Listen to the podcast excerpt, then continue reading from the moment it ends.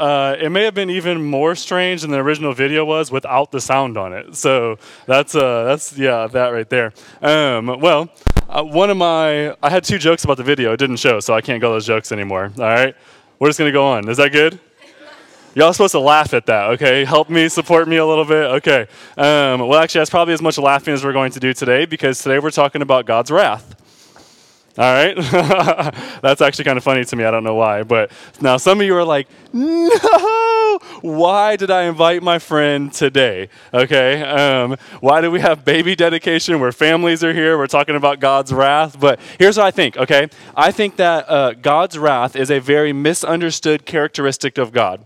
All right? I think that by the time that we're even done with this sermon, and we're not even going to begin to dig into the depths of the wrath or the justice of God, but even by the time that we're done with the sermon, I think that and I hope that we'll have a greater appreciation for the God who is a wrathful God. All throughout Scripture, we see that over and over and over again, and I think that we try to skirt around it, and I hope that by the end of the sermon, we'll be able to see that it's not really necessarily something that we should skirt around or avoid in irony, it's actually something that we should enjoy, particularly as the household of God. If you believe in Jesus, this should be a very beautiful thing to you because of many ways, okay?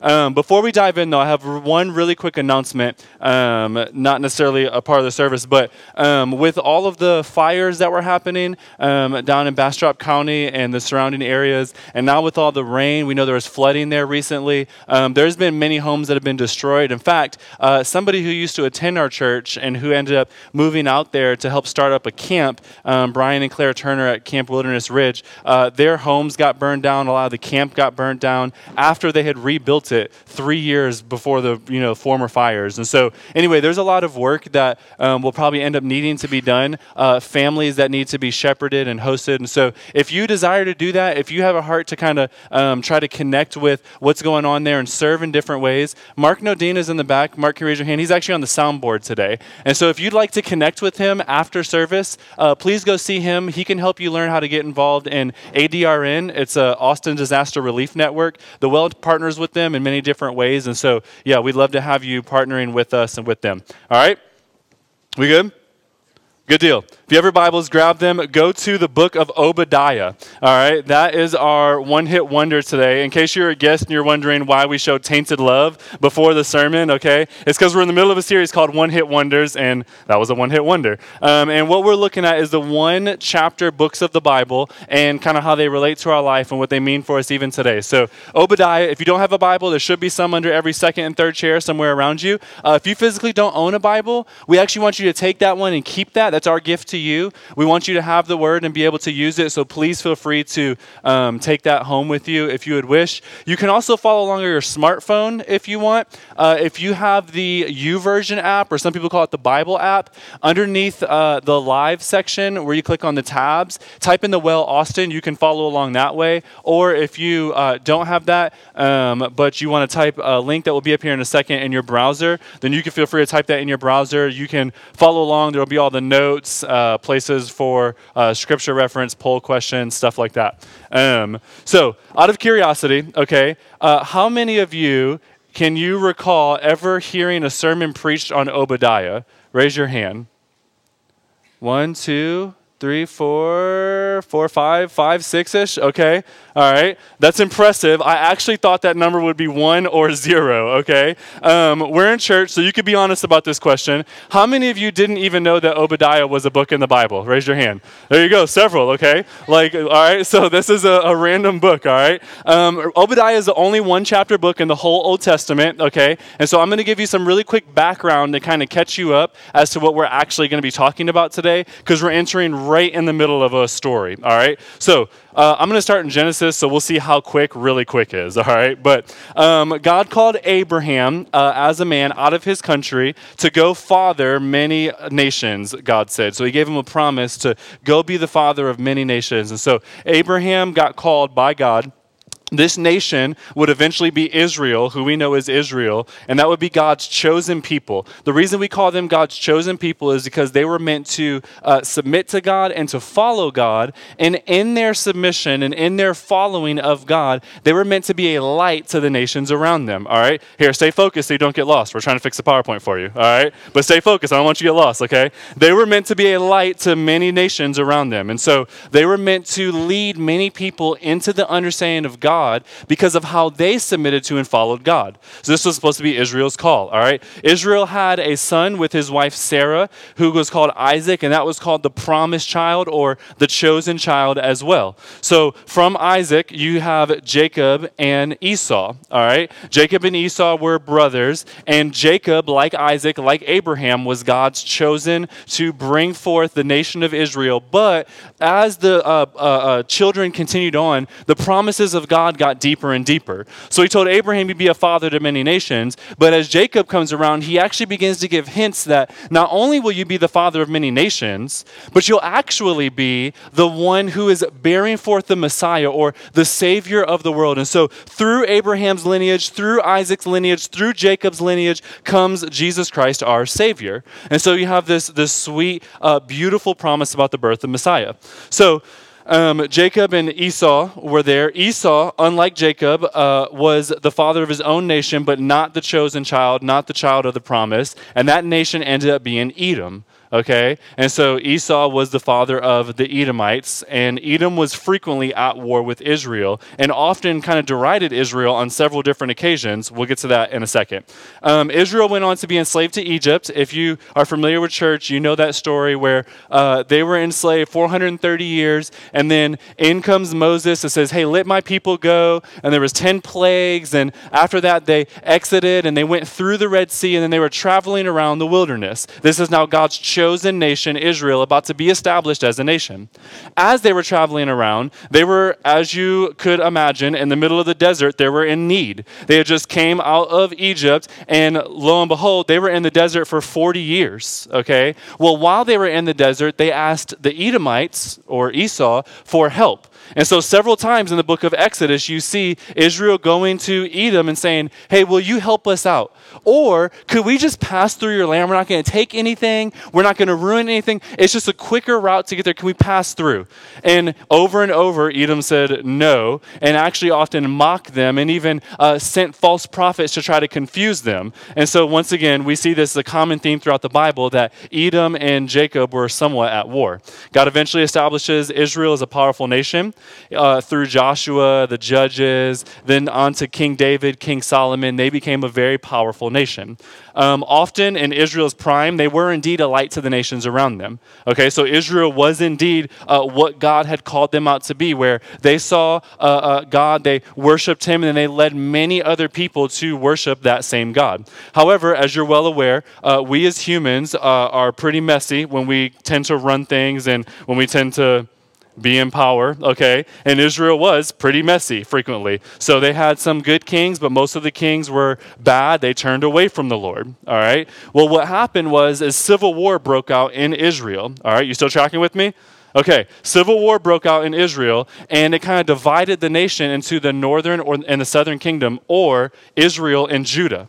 Okay, so Israel became the northern nation, and Judah became the southern kingdom. And Judah is where we get the term Jews from. All right. Well, Israel ended up being uh, taken into captivity, the northern nation, by Assyria. Assyria were very, very miserable captors. All right. They cut open the pregnant women's stomachs. That's great for Child Dedication Day, All right. Um, they uh, killed the babies. They were very, very, very, very bad captors. All right. On the other hand, Judah continued as a nation for a while, but like Israel, they too rebelled against God. And then a nation called Babylon came, and they actually took Judah into captivity as well. However, Babylon was a very good captor. They actually left some people to kind of run the nation of Judah. They didn't kill everybody, they just tried to assimilate them more so. All right? And so you have this divide here. Israel would never become a nation again. In fact, Israel and Assyria kind of mixed and made the Samaritans. And if you're familiar with with Scripture, then you see why there's that uh, drama once we get into the New Testament, okay? But the Jews, they actually would recover, and Obadiah is in the middle of this happening right here. Obadiah is writing right after the Jews have been taken into captivity to Babylon, and they knew that there was a promise that they would return. They, they knew that God still had to send the Messiah through them, but there's all this darkness, all this confusion, all this frustration. All right? That's where we're at in the middle of our story. It is dark, it's depressing times. If you can think about, you know, let's just say our nation gets taken into captivity by another nation and, and, and they, they, they end up destroying us and they end up ruining us as a nation. They scatter us around. There's only a few of us left. You would be in a little bit of turmoil. And that's where we're at is in a lot of bit of turmoil. Okay, so um, with that in mind, go ahead and flip over to Obadiah because he's going to be writing exactly to this. Obadiah. Uh, I was going to say chapter one, but there's only one chapter. All right, start there in verse one. The vision of Obadiah. Thus says the Lord God concerning Edom. Let me pause right there. Edom, once again, was a miserable brother to Judah as they're being taken into captivity. You'll see more on this in a minute. We have heard a report from the Lord, and a messenger has been sent among the nations. Rise up, let us rise against her for battle. Behold, I will make you small among the nations. You shall be utterly despised. The pride of your heart has deceived you, you who live in the clefts of the rock, in your lofty dwelling, who say in your heart, Who will bring me down to the ground? Though you soar aloft like the eagle, though your nest is set among the stars, from there I will bring you down, declares the Lord. All right, so God is coming right out of the gates, no introduction, just straight fury and judgment, right? He's kind of like Ronda Rousey. He doesn't mess around in the ring, okay? He's going right in. Six of you got that reference, but that's okay. We'll keep working.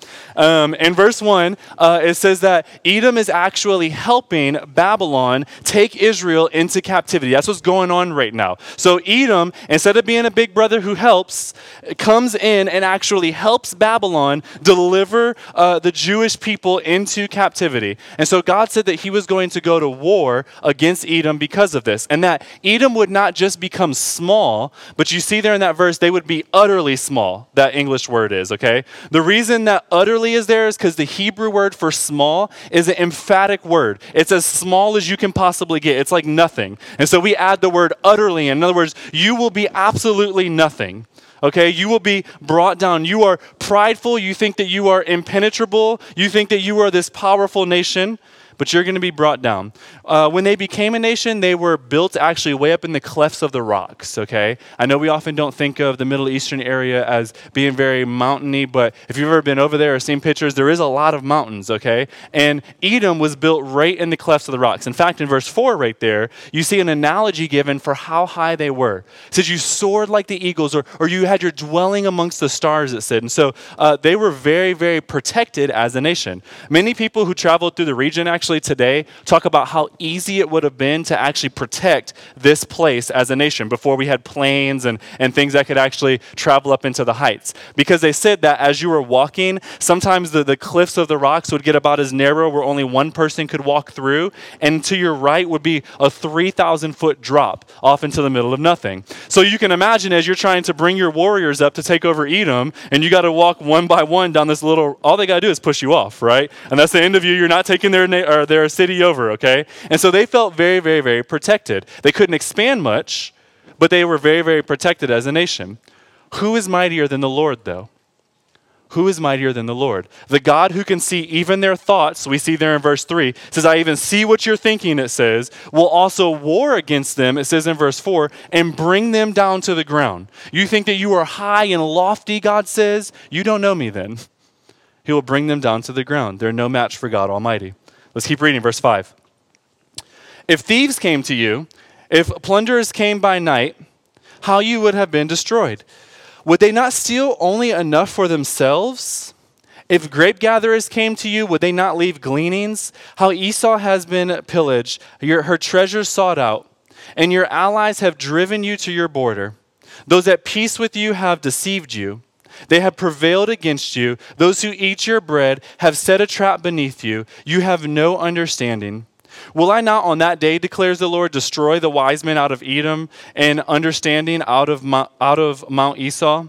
And your mighty men shall be dismayed, O Teman, so that every man from Mount Esau will be cut off by slaughter. Okay? This is where God is giving his battle cry, right? Like if you watch war movies or, or, or, or heroic movies that were set in, in ancient war scenes, somebody would go out before the troops and they would go, We're going to take this nation and, and this is why we're going to take them. Hoorah! And everyone went, Hoorah! I thought one person would do it with me. That's okay. Um, so, right, they gave the battle cry. This is God's battle cry here. He says, You think you're something? Watch this, right? God says. In verse 5 through 6, God gives an analogy to them. He says, Hey, when people steal grapes from you, right? Like a, a, grape was one of the things they harvested. Like, don't they leave some of the grapes on the vines when they come and they glean from you?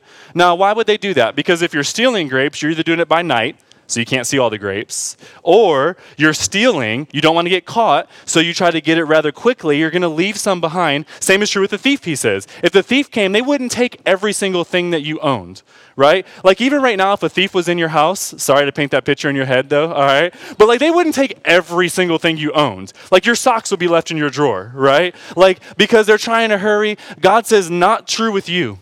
I'm going to come like a thief, but I will wipe out everything that you own he says. There will be nothing left of you. Not a, not a single grape will be left in your nation, right? He'll dismantle all of who they are. Notice, too, all the power that Esau had, by the way, or that Edom had, right? We already talked about their dwelling in verses 3 and 4. They were uh, on a high dwelling, they were deeply protected, right? But they also had great riches, verse 6 says. Uh, they had allies, it says in verse 7. They had wisdom and wise men it says there in verse 8, and they had great soldiers, it says in verse 9. So they were protected, they were secure, they were rich, they had wisdom, there were all these things. So could you imagine when they received this letter from this little wee dude named Obadiah, all right, who had just gotten taken into captivity to Babylon?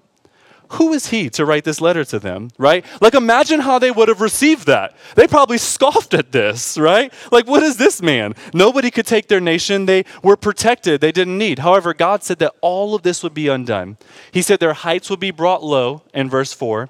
He said their riches would be plundered in verse 6. He said that their allies would turn against her in verse 7. Their wise men would be destroyed. And in great irony, though they were wise men, they couldn't realize that the allies were going to turn against them. So, for all of their wisdom, they were still blinded in that wisdom.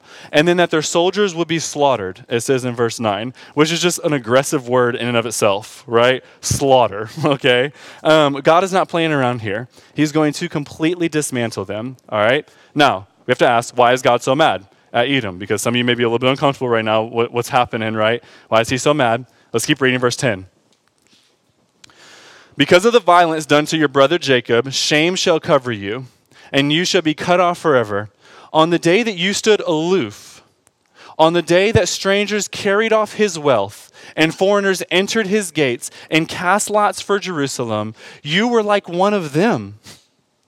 But do not gloat over the day of your brother and, and the day of his misfortune. Do not rejoice over the people of Judah and the day of their ruin. Do not boast in the day of distress. Do not enter the gate of my people in the day of their calamity. Do not gloat over his disaster and the day of his calamity. Do not loot his wealth in the day of his calamity. Do not stand at the crossroads to cut off his fugitives. Do not hand over the survivors in the day of distress. Edom was Jacob's brother, as we had mentioned before. So Edom Edom, out of all the nations that were around Israel, should have actually been the nation that was trying to protect their brother, right? Like back in the day, you got to think, right? It's not like today where we have allies where you kind of just ally with people who are either really close to you or have a ton of power. That's not what it was like back then, okay? There was a ton of family relationships. You read the genealogies in the Bible and you're like, why are these in here? Because that was important to them, right? Like they could all see, Edom knew that he had descended from Jacob as well. All all of the Edomites had to have known that.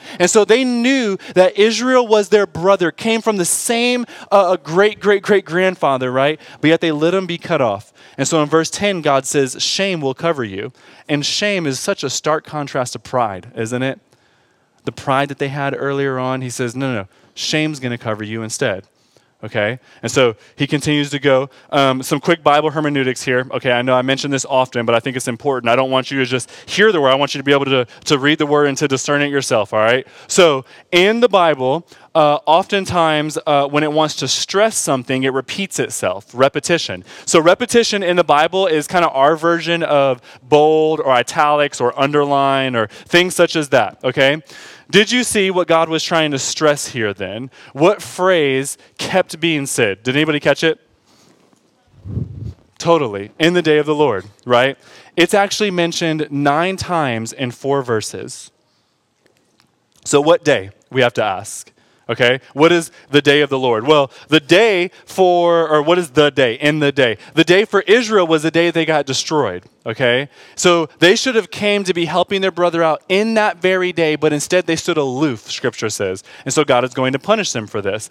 But you're actually going to see another play on words here in this next section, which is why I wanted to highlight that. The day of the Lord, we're going to read about, is a very, very, very common theme throughout scripture. Over and over and over again, we see this theme, the day of the Lord. So God's kind of playing with words here. He's highlighting, hey, in their day you didn't help, so here comes your day he's going to say, right? They took advantage of the situation. Notice the poetic structure that's here, too, by the way. In verse 12, they boasted over Israel, but shame is going to cover them. It says in verse 10 boast versus shame. In verse 13, they looted Israel's wealth, but in verse 6, we already read God's going to loot their wealth. In verse 14a, they cut off Israel. They were not allies to them, but God's going to use their allies against them. We already read in verse 7. And then in verse 14b, he handed Israel over on the day of his distress, but in verses 8 and 9, he will cause Israel to, or Edom to be handed over, and he will cause Edom to have distress. In other words, you reap what you sow. Okay? That's what we're reading. God's going to pay back on their head what they had given to them. Okay? Now, this is different than karma. All right? We do not believe in karma as Christians. We do believe, however, that you do reap what you sow. What that means is, and we see this even in Romans 2, where it talks about how God's going to judge the nations. In Romans 2, he actually says that all of us are going to stand before account with the own words that we gave out of our own mouth. What does he mean? What he means is, whenever you said, that person's so stupid, I can't believe he would do something like that. God's going to like press play and you're going to hear yourself saying that. And then he's going to show you the 733 times that you did that yourself in your life. And you're going to condemn yourself. right? Or when you said, that person is such a fool. Shouldn't he know better? Shouldn't they help in this situation? Shouldn't they? God's just going to play and play, and you're going to condemn yourself with your own word, showing you don't even necessarily need like the word of God to condemn you, though it does at times. Like your own words do that to you. Your own words show that you do not hold yourself to the standard that you set toward other people. There's a sense where you reap what you sow. In Galatians chapter 6, verse 7, you don't have to turn there because I think it'll be on the screen. Um, but it says, Do not be deceived. Okay, why? God is not mocked. You can't do something and then think God's not going to do anything about it. God is not mocked. For whatever one sows, that will he also reap. God stresses that Edom's going to be destroyed in other letters too. In Jeremiah, Edom is destroyed. In Joel, chapter 3, verse 19, it says, Egypt shall become a desolation, and Edom a desolate wilderness for the violence done to the people of Judah, because they have shed innocent blood in the Lamb. In other words, you reap what you sow, okay? Now, let's keep reading because I know this is heavy right now, but verse 15. For the day of the Lord is near upon all the nations. As you have done, it shall be done to you. Your deeds shall return on your own head. There's the same phrase again, right? For as you have drunk on my holy mountain, so all the nations shall drink continually. They shall drink and swallow, and shall be as though they had never been.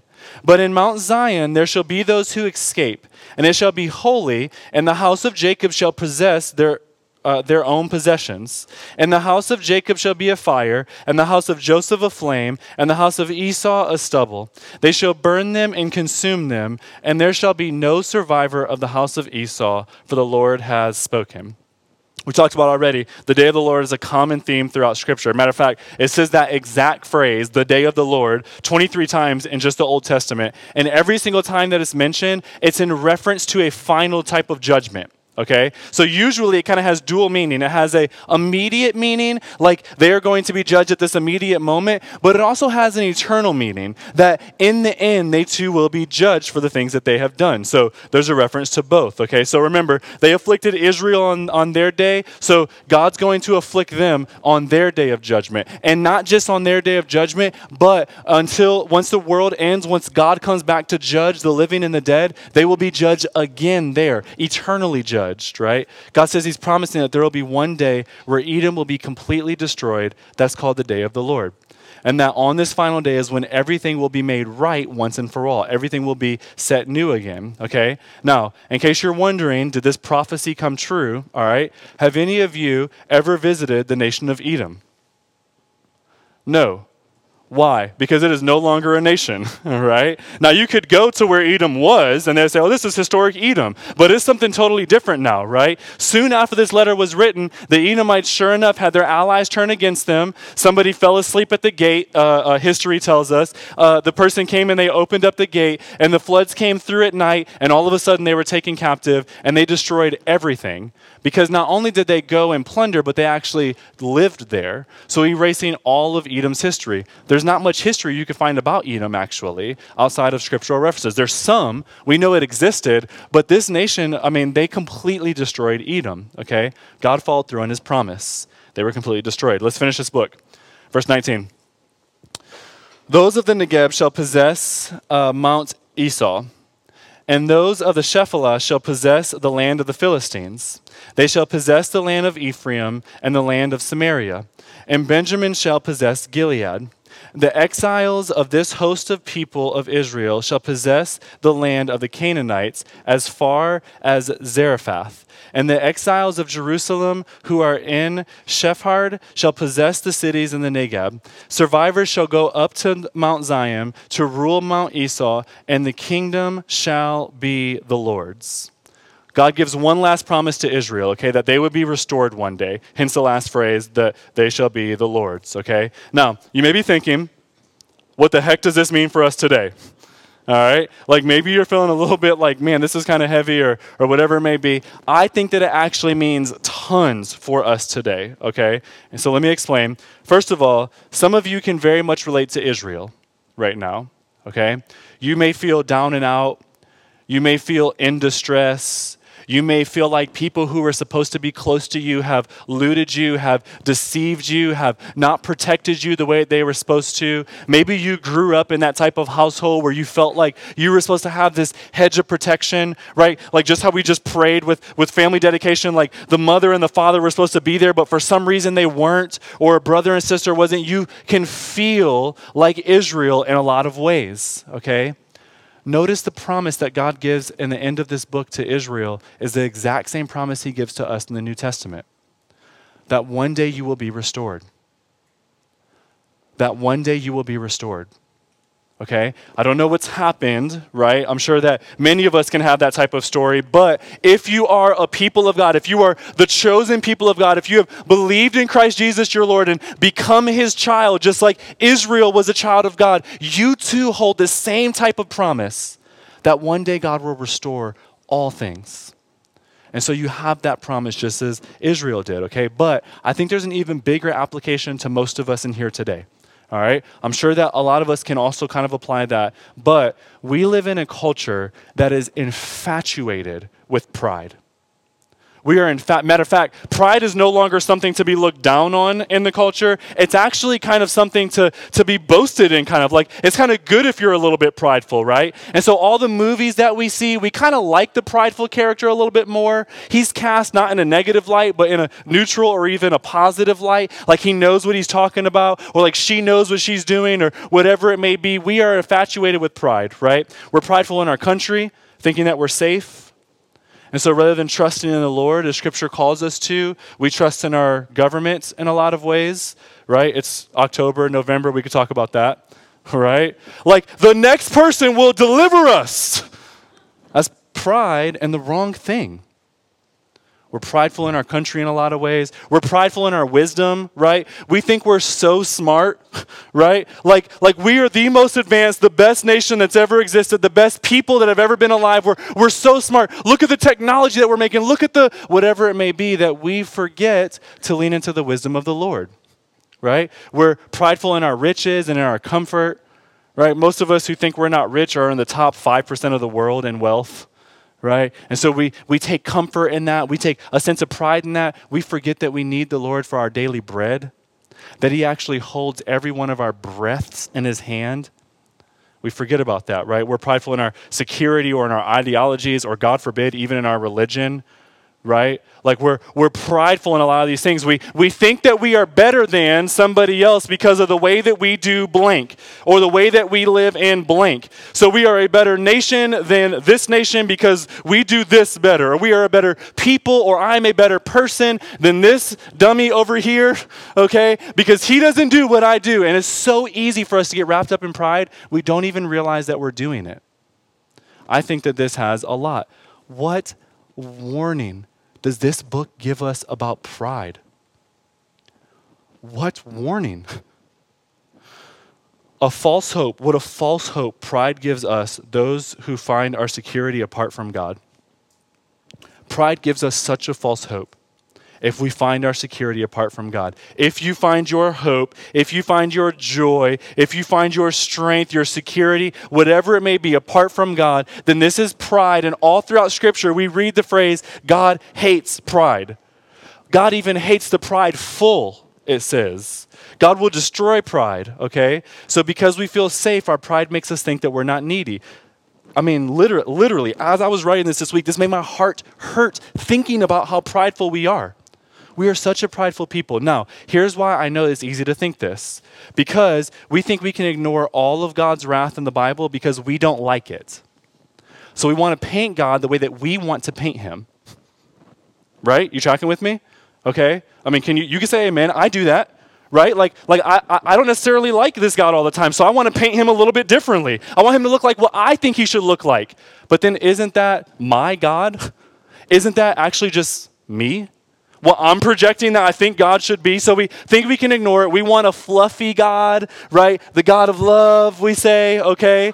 The God that's dancing through the lilies, right? We don't want the God that's going to come destroy the nations. And so we think we can ignore places like this, but don't miss me here, okay? God is a God of love.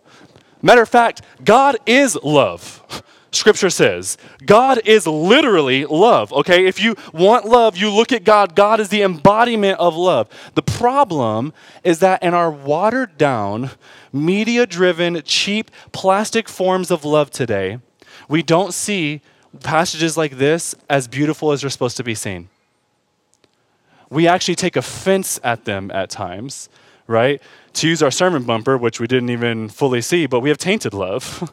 right? Like our love has been tainted. We see it in a different way. We don't see love in its pure and perfect form. So wrath doesn't even calculate or compute to us because for us, love is butterflies and puppy dogs, right? Like that's what we think love is, okay? So this type of love doesn't calculate, okay? Like think of it like this, all right?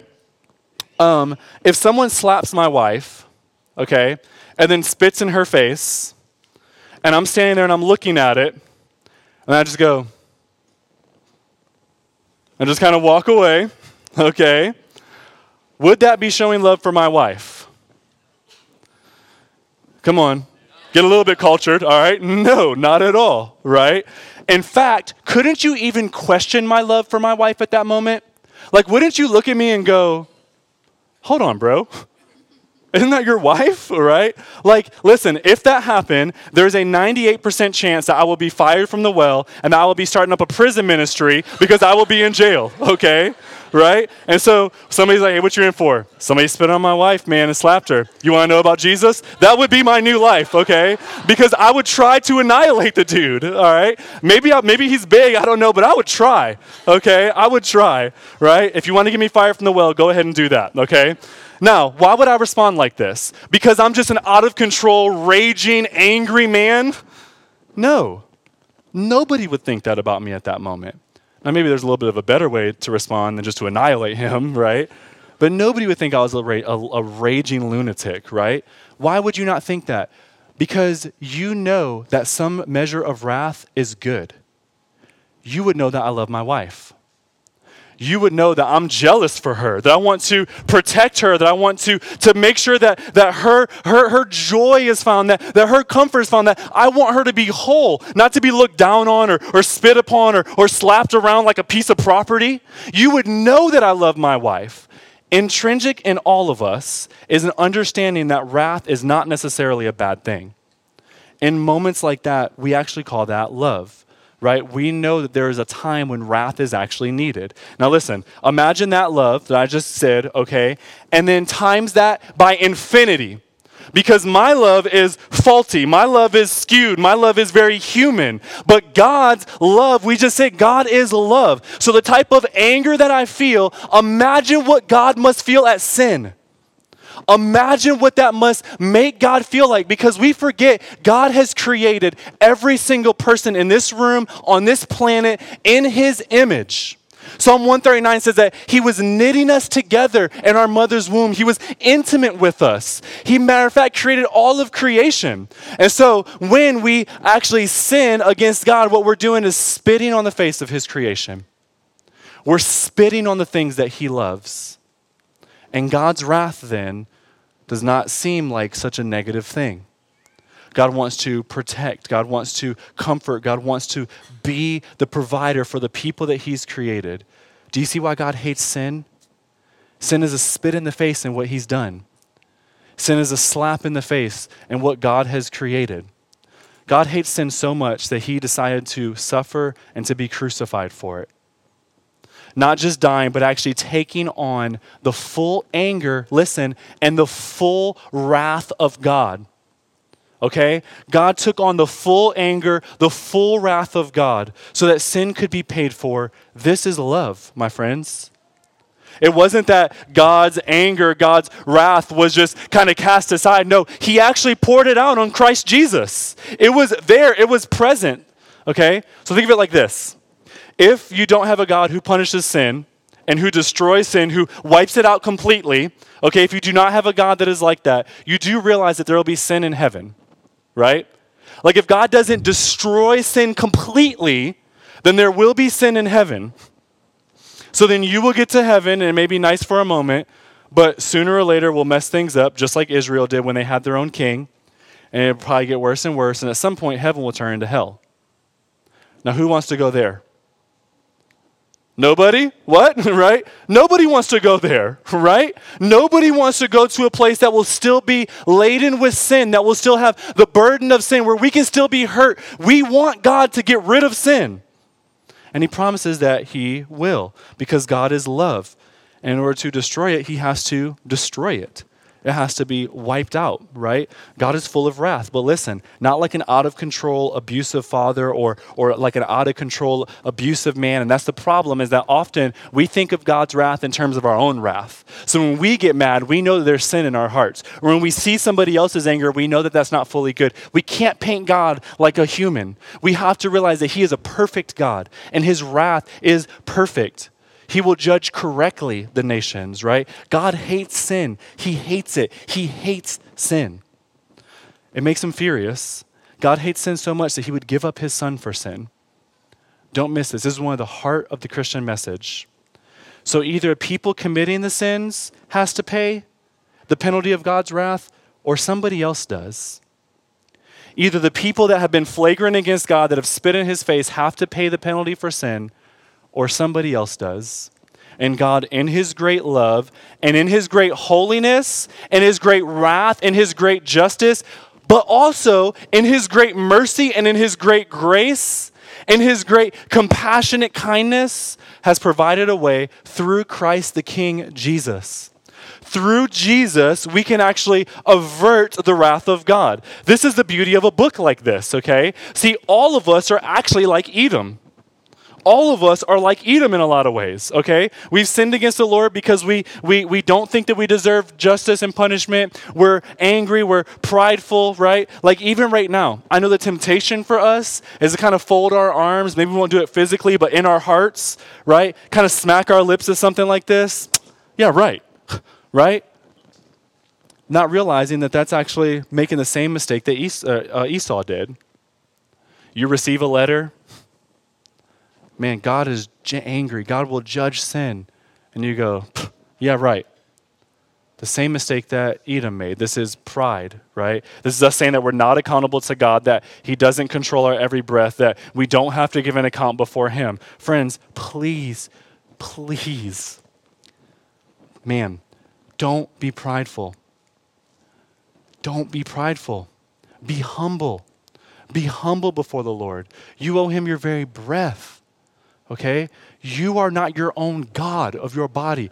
God is God. He created you. He is sovereign. He is king.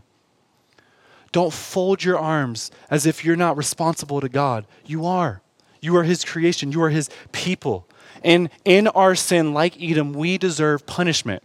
That's what we deserve. And we can choose to fold our arms, or we can look at the one who unfolded his arms and stretched them on the cross and was nailed to the cross for the forgiveness of our sins.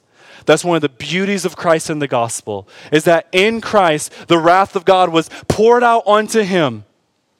He would pay the penalty for our sins. Instead of us paying like we were supposed to, Jesus Christ, the Son of God, would come down and would pay the penalty for all of the sins that we have committed. All of the pride, all of the trusting in our wealth or in our own security or in our own wisdom or in our allies or whatever it may have been, Jesus would pay for all of that.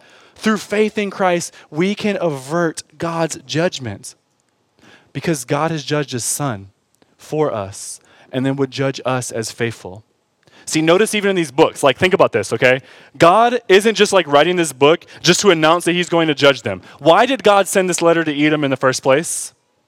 Because he was trying to help them repent, right? Like if Edom would have received the letter and went, oh shoot, God is real. He's right. Let's stop doing this. Let's, let's, let's actually turn to the Lord. We're sorry, God. God would have forgiven them. We see him do that with Nineveh through Jonah right? Like God would avert the justice again. He's trying to give them time to repent. God longs for forgiveness. Matter of fact, in Scripture, in Romans, it says that God's mercy triumphs over judgment. Like God does not want to judge his people. That's not what he wants to do. But he does have to destroy sin because he's a just God.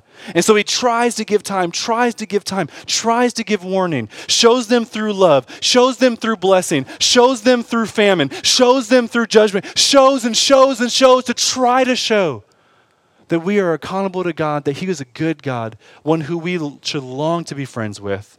He wants to restore them as a people, He wants to restore you as a person. He wants to restore you. He doesn't want to destroy you, okay? That's not the character of our God. Matter of fact, as you read through the Old Testament, it's easy to say, man, God was such a wrathful God. Except what we forget is that God would write a letter, and then 60 years would go by, there'd be no repentance, so he'd write another letter, and then 60 years would go by, and he'd write another letter, and then 60 years would go by, and God gives them so much time to try to repent. God is longing for their repentance, right? Like I try this frequently with Micaiah, okay? I literally tried this this morning, right? Micaiah, please, please don't do that, baby girl. Okay, that's not right. Hey, Micaiah, please stop throwing a fit. Micaiah, Micaiah, Micaiah, listen, I don't want you to get in trouble. And I'm serious, right? Micaiah, please don't smack me in the face, okay? I don't want you to get in trouble. Micaiah, Micaiah, destruction. I'm just kidding. I don't destroy her, right? No, but I do warn. I warn and then I punish, right? Like God does this with the nations. He does this with us. He warns and he warns and he warns and he's warning, right? The reason why it's hard for us to understand God's wrath is because we usually focus on it through our own mess and through our own lens. God's anger isn't like our anger. God is pure. God's anger is pure because of that. And he rightly judges sin. In Christ, okay, if you have placed your faith in Christ, though you are like Edom, you can be made like Israel. Uh, at least say amen in your hearts. Through faith in Christ, though you are like Edom, you can be made like Israel, God's chosen people. God's chosen nation, who he will restore one day, where he will bring to a whole nature again, where there will be no more sin, where there will be no more tears, where there will be a nation again, a people of God, right? You can be God's people again, okay? And Christians, family, okay, please listen. Um, do you know that the day of the Lord will come one day? Do you realize that? It's easy to forget about in our culture.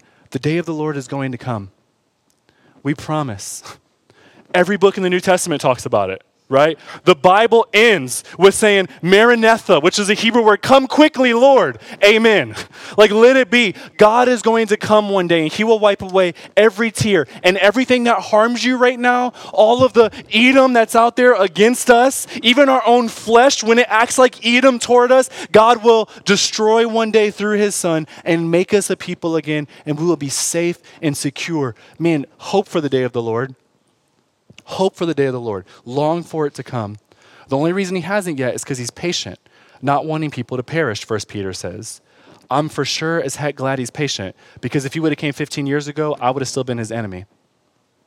But he was patient with me, not wanting me to be destroyed. So he allowed me to act flagrant in my sin and then show me the beauty of Christ and allowed me to place my faith in him that I can be his child again.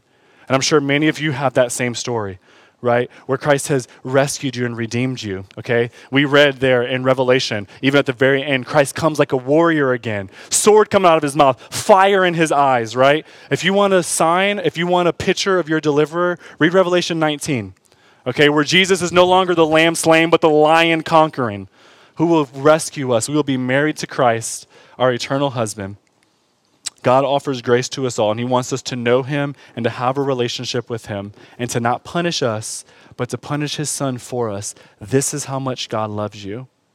But it only makes sense in light of the wrath of God. It only makes sense when we realize that God hates sin and that He's going to destroy it. And God wants everybody to respond to God's grace in humility. Listen, if you respond to God's grace in humility, you realize that you have everything to gain, right? If you respond to God's grace and humility, you have everything to gain. But if you spurn the grace of God in pride and arrogance, you have everything to lose. Don't spurn the grace of God. It's been extended for you through Christ. Have faith in Him, believe in Him, trust in Him, be humble before the Lord. I love you guys. Let's pray.